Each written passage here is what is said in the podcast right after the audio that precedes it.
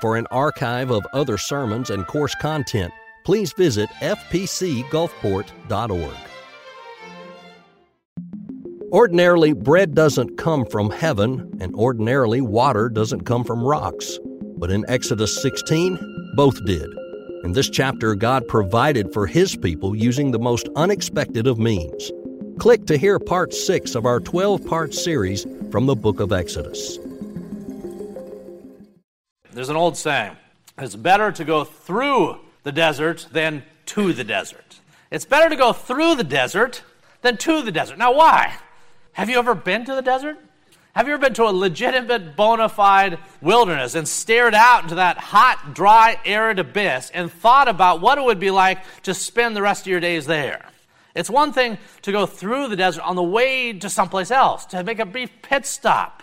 It's another thing to find yourself immersed in that reality as an ongoing thing, an ongoing situation. It's better to go through the desert than to the desert. With that said, many of the heroes of our faith spent a really long time in the desert or the wilderness, as it's often referred to. Who comes to mind? You think about that. Who are some guys who spent time in the wilderness? Give me at least one. Jesus, yeah, Jesus in the wilderness. What was the other one? John the Baptist. Moses was in the wilderness for how long? Well, he was in the wilderness in Midian for 40 years. You have him in the wilderness for 40 years. Now, one name I didn't hear was Elijah. Elijah spent three years in the wilderness by a brook where he was fed by what? by ravens, by birds. Elijah spent three years in the wilderness being fed by birds. Moses spent 40 years in the wilderness in Midian. The Apostle Paul, he spent up to three years in Arabia following his conversion. John the Baptist spent so much time in the wilderness that the wilderness is almost synonymous with John the Baptist. So many of God's peoples, be they prophets, be they apostles, or what have you, spent an elongated season in a situation that they would not have called down upon themselves a situation that was isolating, a situation that was difficult, and yet a situation that God had appointed. Why? Because God tests and tries and refines our faith far more in the wilderness, so to speak, far more in the difficulties of our lives, far more in the valley of the shadow of death than just about any other place. God routinely uses situations and places that you don't like, that I don't like, in order to test us and to try us. Sometimes it's a literal, legitimate wilderness. Sometimes it's just a dry season in our lives where it feels like the desert, where it feels like the wilderness. With that said, God had a purpose when He took His people out of Egypt, crossed the Red Sea, and parked them for a period of time here in this dry, arid region. They weren't in Egypt and they were in the promised land, they were in between. Most of us, we find ourselves there a lot. We're, we're not in the worst place, and we're certainly not in the best place. We're somewhere in between. Well, that's where they were. They were in the wilderness, they were in the desert. Now, the immediate problem that we see in today's text is that they were there, which was unpleasant enough, but they were there without, to their eye, the necessities they needed to survive there. Without the food and water that they understandably were wondering about what to do. Now, some of the Israelites, when they left Egypt the first time, when they're walking out of town, some of them might have thought, you know, hey, if it doesn't work out, if we go out in the wilderness a bit and it doesn't work out, you know what? We can come back. Pharaoh will take us back. He still needs people to labor. We can come back. We can do the things that we're doing. For some of the people, when they first left Egypt, Egypt remained a safety net to them in their mind's eye because they figure they could go back. What's the worst that happens? God takes us out and then things don't pan out. Well, you know, we can always go back. You know, where we can sit by the pots filled with meat, we can eat the cantaloupe. You know, sure, we'll get whipped from time to time, we'll be oppressed as we were before, but we won't die of starvation. We can still go back. Well, God, if He loves you, sometimes He will slam the door shut so you know you can't go back. And you know, He did that last week. He did that when the Israelites sat there on the beach and looked out and watched the Egyptians get washed away by the wrath of God. At that moment, I think the Israelites knew there was no going back. It's kind of like when Cortez, you know, burned his own ships so he couldn't return, except in this case, God burned the ships, God burned the chariots. There was no going back. So you have hungry people, they can't go back. They know that door is closed. They can't go back to where they were they look around, you know, there's no McDonald's in sight, there's no bottled water hanging about, and got hundreds of thousands of people wondering this. Not like a dozen. You had hundreds of thousands of people wondering, all right, what to do? What to do? And for some of them, they thought, you know what? This seems like the recipe for a lot of shallow graves. And that's what they told Moses. They say, Moses, we get it now. We get it. You brought us out here to die. That's what they tell him in today's text. You brought us out here to die. That wouldn't be the first time they said it. They would say this multiple times throughout the period of the Exodus. They would look Moses in the eyeball and tell him that he had genocide on his mind when he took them out of Egypt. Of course, Moses, you have to feel for Moses. Of course, he didn't do it for that outcome. And so it had to hurt to have his motivations impugned in this way. Whatever the case, this is the scenario that we open today's text in. They're thinking Moses has brought them here to die. However, that's not the case at all. In fact, it wasn't even Moses who brought them there. Moses will keep trying to redirect them to God. and say, You keep talking to me and Aaron like we did all this. Look up. You see the pillar of fire and the pillar of cloud? Talk to him. This is the one who has led us thus far, and he didn't bring you out to die. He brought you here to learn a lesson. He brings you into the wilderness in your own life to teach you to trust, to trust in him. The reason God allowed the Israelites to be isolated in chapter 16 was to teach them something they'd really need to know in the years that would follow that they were called to rest and rely upon God alone. God alone for their provision and for their protection. It's something didn't come naturally to them, didn't come naturally to us. And yet, sometimes God creates these moments in order that our faith might be tested, refined, and hopefully validated. All right, let's look now. I'm going to read verses 1 through 3 of chapter 16, and we'll plow our way forward. Chapter 16, verses 1 through 3. Then they journeyed from Elim. And all the congregation of the children of Israel came to the wilderness of Sin, which is between Elim and Sinai, on the 15th day of the second month after they departed from the land of Egypt. Then the whole congregation of the children of Israel complained Dear heavens, they just got across the Red Sea like a chapter or so earlier. Then they complained against Moses and Aaron in the wilderness. Notice their complaints are against these guys. And the children of Israel said to them, Oh, that we had died by the hand of the Lord in the land of Egypt, when we sat by the pots of meat, when we ate bread to the full. For you, you have brought us into the wilderness to kill the whole assembly with hunger. You know, there's the quote, and you may have heard of this. I think it originated somewhere in the 1900s, but the quote said this Mankind is only ever nine meals away from anarchy. Think about that. Think about what would happen if the entire population was deprived of food and sustenance for a period of, I don't know, three days. Nine meals, give or take with no foreseeable food on the horizon. Within a very short window of time, maybe 72 hours or so, you'd see some interesting things going on in the world around you. Well, it's that sort of desperation that we're seeing here in verses 1 through 3. In verses 1 through 3, the people's tummies are starting to, to rumble with rage. Their tummies are starting to rumble. They're getting restless. Now, I want you to make a distinction. There's a difference between being hungry and starving right? Sometimes we use them synonymously. They're not synonyms. Is anyone hungry right now? I'm kind of hungry. Most of you know I don't eat the donuts before the service. I wait so I don't get any on my tie. I'm hungry right now, but I'm not starving. I'm hungry, but I'm not starving. Starving is when my body starts to eat itself. It doesn't have the ability to go on, when your faculties start to diminish. There's a difference between being hungry and starving. At this point, they're just hungry. And we know they weren't starving. Why? Because as you picture them, you think that there's no options food wise. There was plenty of options. Plenty of options. What were they? What? They brought animals.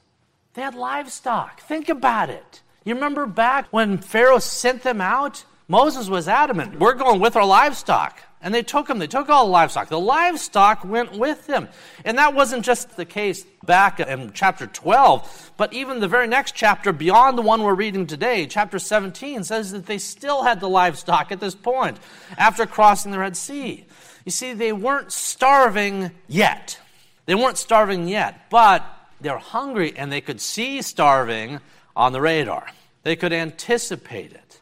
And so it's with that possibility in mind, not the reality. They weren't starving to death. They didn't look to their left and the right and see corpses, right? So this wasn't a reality at the time. It was the threat of a reality. And the threat of the reality, that was enough to freak them out. And so they go to Moses and they look Moses in the eyeball and say, You brought us out here to kill us. You brought us out here to die. You know, in our day and age, you know what's interesting? If you go to Israel, Moses is like one of the most revered people, if not the most revered, in all of Israelite history. Moses, Moses, Moses wrote the Torah. They view the Torah as of greater distinction than all the rest of the Old Testament books. Why? Moses wrote this. Even in Christ's time, Moses had a significant reverence. But the irony is this when Moses himself was alive, people hated him. Read Deuteronomy sometime. You're not reading the memoirs of a popular guy. You're reading the words of a guy who's just getting beaten up all the time by the people who lives with. So it's a great irony. We think Moses is great. Those in Israel think Moses is great. They didn't think he was great back then. So their accusation of verse 3 had to sting this guy. I mean, it's not like God, through Moses, hadn't done some awesome things in recent days. All manner of awesome stuff had happened. Remember, the people had prayed that God would deliver them, and what did God do? He delivered them using Moses. And then Moses was the tool and the means and the intercessor and the mediator by which he spoke to Pharaoh. He interceded on behalf of the people. The Red Sea was parted upon Moses raising his hands there. Moses had been a big part of God's plan, and even now, even now, God kept speaking to Moses. And then Moses would relate the words to the people. But none of what Moses had done was good enough for the people. And so when they got hungry, not starving, just hungry, they just threw him under the bus. Threw him under the bus. They turned against him. Uh, quickly, they said, Moses, you're not the architect of our deliverance, you're the architect of our doom. All right, let's see what happens next, verses 4 through 8. Then the Lord said to Moses, Behold. And whenever you see the word behold, it's like stop the presses. Are you ready for this? Behold, I will rain bread. I will rain bread from heaven for you, and the people shall go out and gather a certain quota every day, that I may test them that I may test them. Even when he answers their prayer, even when he delivers for them, there's still a test. I will deliver a certain amount each day that I may test them whether they will walk in my law or not. And it shall be on the sixth day that they shall prepare what they bring in, and it will be twice as much as they gather daily. Then Moses and Aaron said to all the children of Israel, At evening you shall know that the Lord has brought you out of the land of Egypt. And in the morning you shall see the glory of the Lord for he hears your complaints against the Lord. But what are we that you complain against us? Also, Moses said, This shall be seen when the Lord gives you meat to eat in the evening, and the morning bread to the full, for the Lord hears your complaints which you make against him. And what are we? Your complaints are not against us, but against the Lord. Do you see the redirect? Do you see the redirect? What Moses is doing in these verses? They came to him, says, You led us here to die. Moses says, Look, I didn't lead you anywhere. This is not about me. God has used me, and I'm pleased to be used of Him for His purposes, but, but it was not I who led you anywhere. The Lord has done this, the Lord has done that. And when you complain, you know who you're complaining against? The Lord, not me. So think it through before you keep this up. All right, in verse 4 we see that God has a plan here. That's what God tells Moses in these verses that we just read. He says, I got a plan, but it's not going to be the plan they would expect. I got a plan, they're not going to see it coming. Here's the plan. Here's the plan, Moses. You ready for this? I'm going to rain bread from heaven. You know, have you ever prescribed uh, solutions to God on things that He might do? Let's say that you got a problem. You got something that's going on in your life, and you go, Well, all right, God, here's the problem. And you explain what the problem is as if He doesn't already know it. So you explain the problem to God, and then you're very helpful, right? Because you go to God and you say, God, the good news is I've also got some solutions. Here, here's the problem, but here's what you can do. And then we prescribe. We say, God, if you will do this, and then this and this, then that will be the outcome. We have a very linear approach to prayer. We go to God with our problem, but then we very helpfully tell him what he needs to do.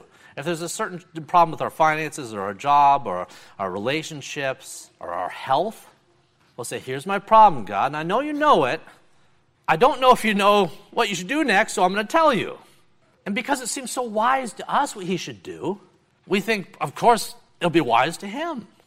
See, we prescribe so often to God the things that He should do, and, and very rarely, very rarely, I don't know the statistics on it, but I bet it's single digits. Very rarely does He do things the way that we think He ought to do it. More often, He surprises us with what He does. That was the case here. Hundreds of thousands of hungry people that are looking for something to eat, and all of them got ideas about how God could fix it. But the idea that they might have come up with was not the one that he tells Moses, I will perform. I'm going to do something you would not expect, that you would not see coming. It's not written on your bingo card of providence. I am going to rain bread from heaven. You know, if you're going through something weird and wild and wacky right now, and you want God to open a door, well, God can open doors. He can open doors that you can't open. But here's the thing He can also open doors that you don't even recognize are doors. He can open doors that you can't open. He can do things that you can't do, but he can also see things that you can't see. And he can see options that you haven't even considered. Your situation, whatever it is right now, might be, might be kind of odd. And you might think there's only like three options that this could go. Really? Whenever the Israelites tried that with God, he said, Look at door number four. He says, I got something new or something different. And not only is it different, as if God just likes to be different, but it's better. It's better. When you prescribe something to God, the arrogance of that is that I know best. I know what you should do. Therefore, I'm sure you'll do it because you always do the right thing, right, God?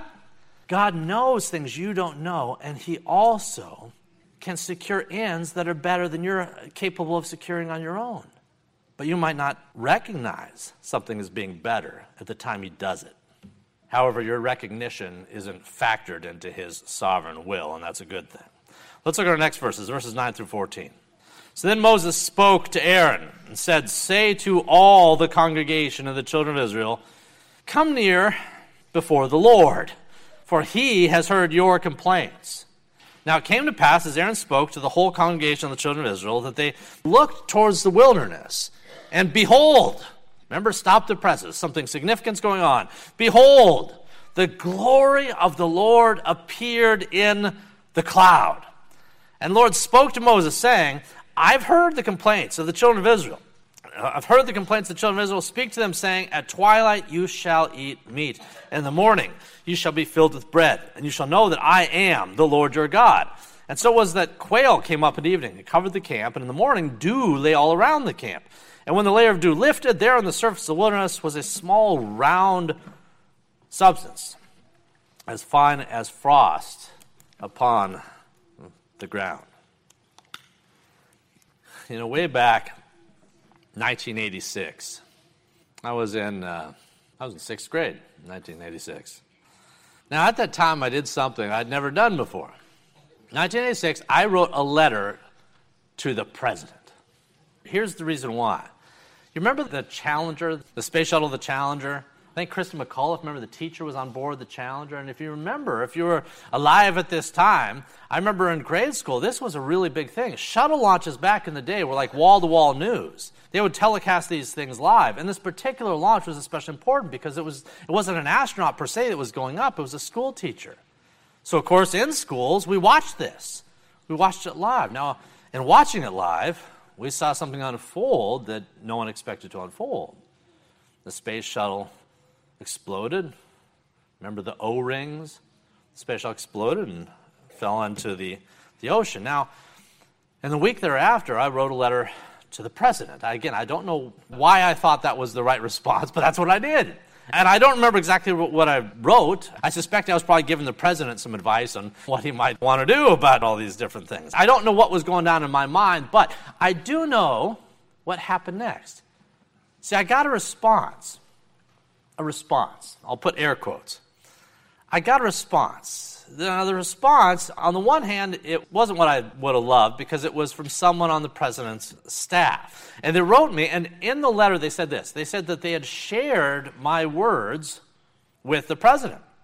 And that the president wanted me to know that he appreciated my thoughts, that he appreciated my sentiment, the things I said in the letter. Now, to this day, I have no idea whether what I wrote ever actually got read to the president. This might have been some sort of formulaic thing that they say to make people think that the president, you know, is like Santa Claus, you know, everything that you send to him he receives, sort of thing.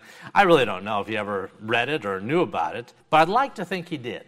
I'd like to think that he heard me, and I'd like to think that my words mattered. Now, what if I wrote to the president, and a week later he showed up at my door to talk with me? Well, that would have given me certainty that he had heard what I had said if he showed up to talk to me. That would have let me know that what I had said had been received and that he was responding to it. In the same sense, or similar sense, in verse 10, God heard his people. He didn't relegate their prayers to the office staff. He heard his people and he proved it by showing up, by showing up at their door. Specifically, verse 10 says, It came to pass, they looked towards the wilderness, and behold, the glory of the Lord appeared in the cloud. The cloud had been there. Remember, they were being led by the pillar of fire and the cloud by day? Well, here, behold, the glory of the Lord appeared in this cloud. See, in my own case, I have no idea whether the president ever heard my words. I don't know if it would ever even mattered if he did, but I know this much from Scripture God heard the Israelites. And he showed up in response. The proof that he heard them was twofold. Number one, he showed up. He showed up at the doorstep. And number two, he responded. He responded to their prayer and he provided them food. And that's what we see in verses 12 through 14. We think of the bread, we think of manna from heaven, but it wasn't just bread. I mean, you know, you can't just eat bread all the time. You go to Olive Garden, you don't just eat the bread. There's got to be something else. Well, God provides both the bread and the meat, the bread and the quail. Now, of those two, which one was a miracle? Don't say both because it's not going to be both. See, quail, when that shows up, that's providential. They had a need, and all of a sudden, a bunch of quail shows up. Now, the quantity by which it showed up was probably pretty surprising, but the quail in of itself is not a miracle per se. People had seen quail before. People had encountered a quail. If you see a quail going by, you go, aha, a quail. Let's eat it. That was not a novelty to them. What was a novelty to them? Bread that comes from heaven in the morning. That is a miracle. And it was a miracle for several reasons.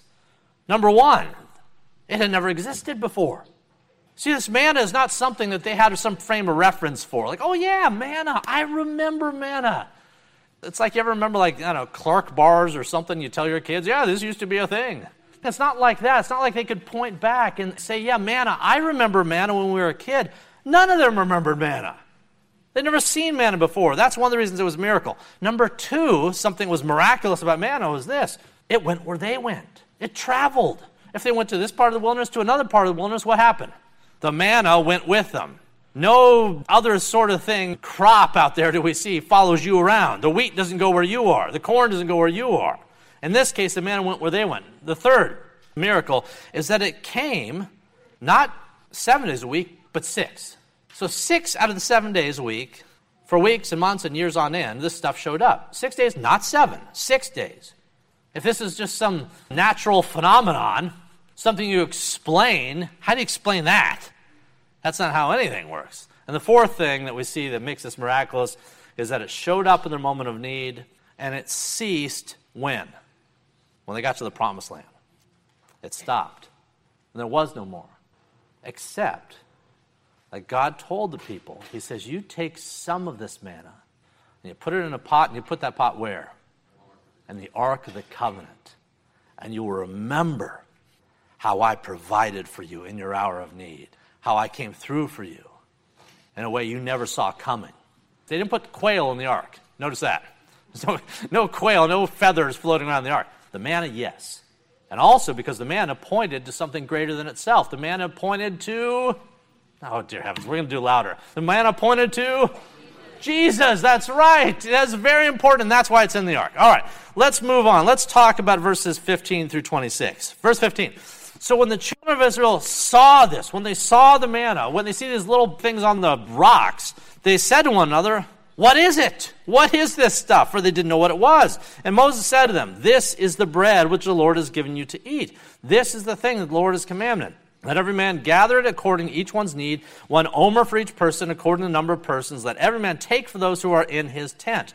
Then the children of Israel did so, and they gathered. Some did more, and some did less. And when they measured it by omers, he who had gathered much had nothing left over, and he who gathered little had no lack. This is another thing that makes it miraculous. Every man had gathered according to each one's need, and Moses said, Let no one leave any of it until morning. Notwithstanding, oh, that's a bad word here. Notwithstanding, they did not heed Moses. But some of them left part of it until morning, and it bred worms and it stank. And Moses was angry with them. I bet he was. Verse 21 So they gathered every morning, every man according to his need. And when the sun became hot, it melted. And so it was on the sixth day that they gathered twice as much bread, two omers for each one. And all the rulers of the congregation came and told Moses. Then he said to them, This is what the Lord has said. Tomorrow is a Sabbath rest, a holy Sabbath for the Lord.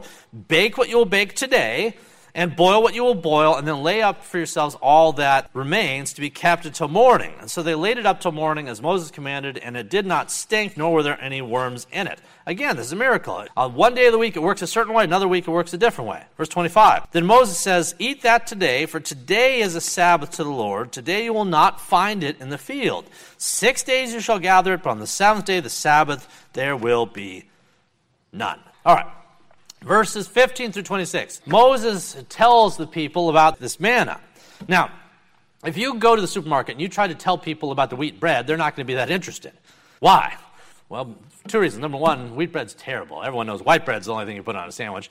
Number two, they don't care. That's boring. Why are you talking about the bread? That has no relevance to them. With that said, when Moses talks about the manna, this is something all eyes were fixed on him because they're thinking, what in the world is this stuff? How does this stuff work? What's the ground rules? And then Moses unpacks them. He says, You're right, this is not ordinary. And he says, furthermore, he says, Here's the cool thing. Throughout the years, wherever you might go, there's certain things you stockpile. He says, You're not going to stockpile this because God wants to test your hearts to see if you trust Him to provide more tomorrow. You're not to stockpile it. You're not to say, oh, God loves me today. I'll fill up the satchels and the bags and the briefcases and the buckets and everything else because, you know, he might not be paying attention tomorrow or he might not love me tomorrow. So I'll store it up today. And Moses tells the people, you're not to do that. You're not stockpile it. You're not to hoard this stuff. You gather it on Monday, you eat it on Monday. And then you repeat the cycle on Tuesday and through the week, except on the Sabbath you're going to gather twice as much in advance of the Sabbath because on the Sabbath, you're not to do any work. Now, the ground rules here seem pretty clear. However, the people, the people are not going to heed them. Let's look at verses 27 to 36. Verse 27. Now, it happened that some of the people went out on the seventh day to gather, but they found none.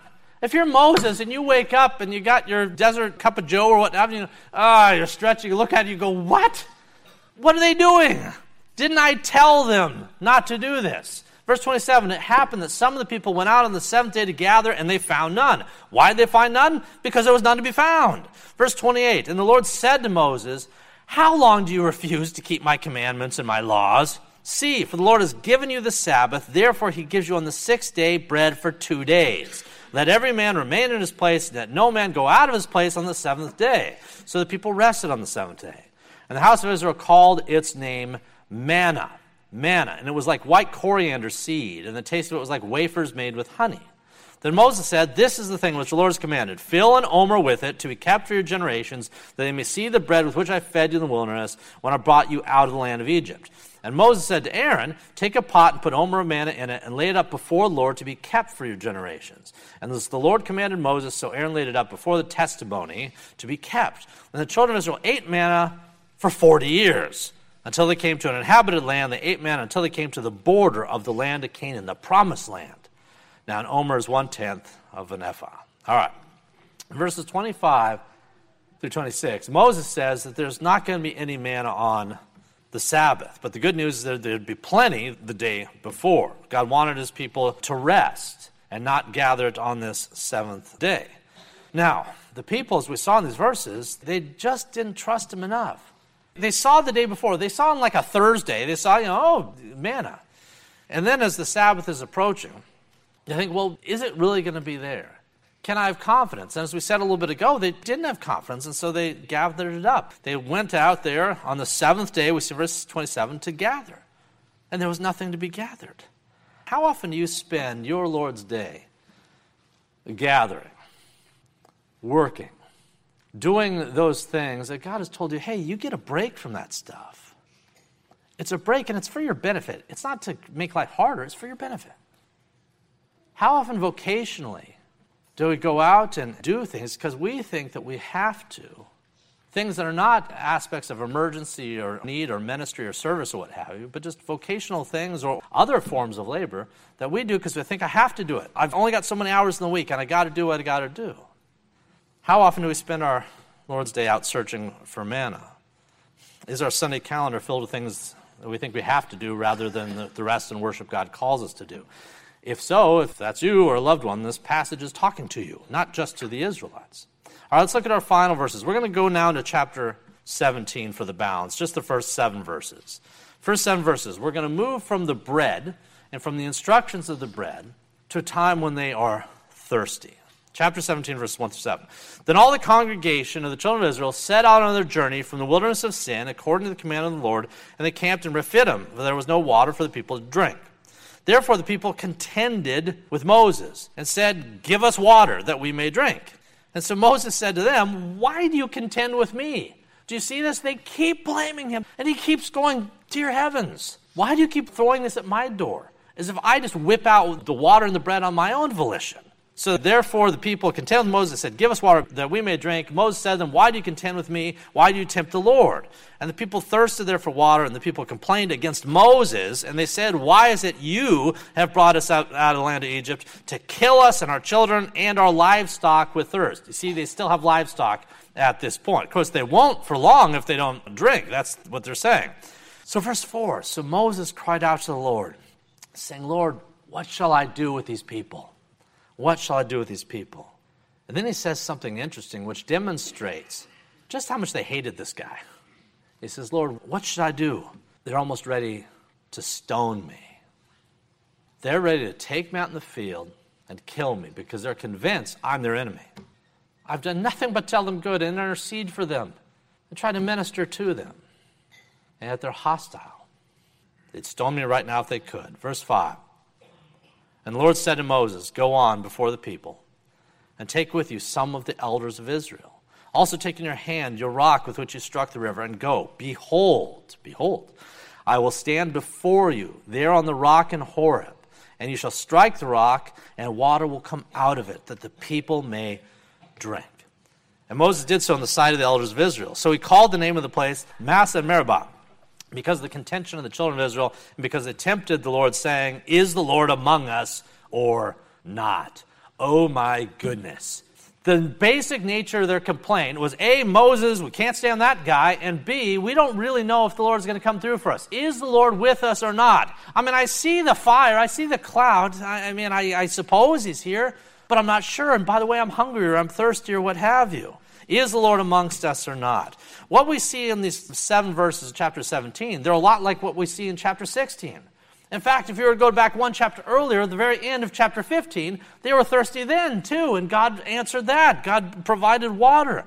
This happened time and time and time again.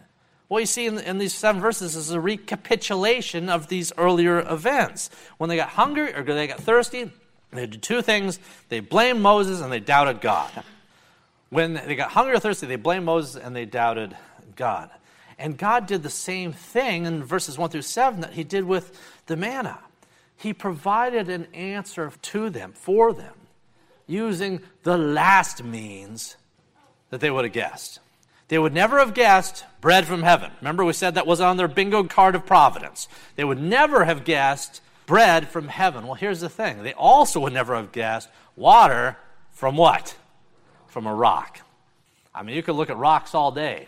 Rocks are rocks are rocks. Nothing passes through an actual rock. Certainly not water here. However, that's exactly what's going to transpire. God uses something that they would not expect, and the rock, of course, points forward to who? Jesus. All right. As we wrap up this morning, you know what the number one thing that drives people away from prayer and worship is? You just guess, just think about it. The number one thing that drives people away from prayer and worship. Well, it's not hardship. You'd think that it might be. That something bad comes in my life, so I lose hope, I lose faith, I walk away from God. That's really not number one. If anything, my experience anecdotally is that hardships drive people to God. What drives them away from prayer and from worship is self reliance. If you had everything that you needed today and everything you needed tomorrow on into the future, what do you need God for? And that's what your heart would tell yourself. If you have everything that you ever need, or you can attain everything you ever need, then your need for Him dwindles down to nothing. And your relationship with Him shrivels up as well.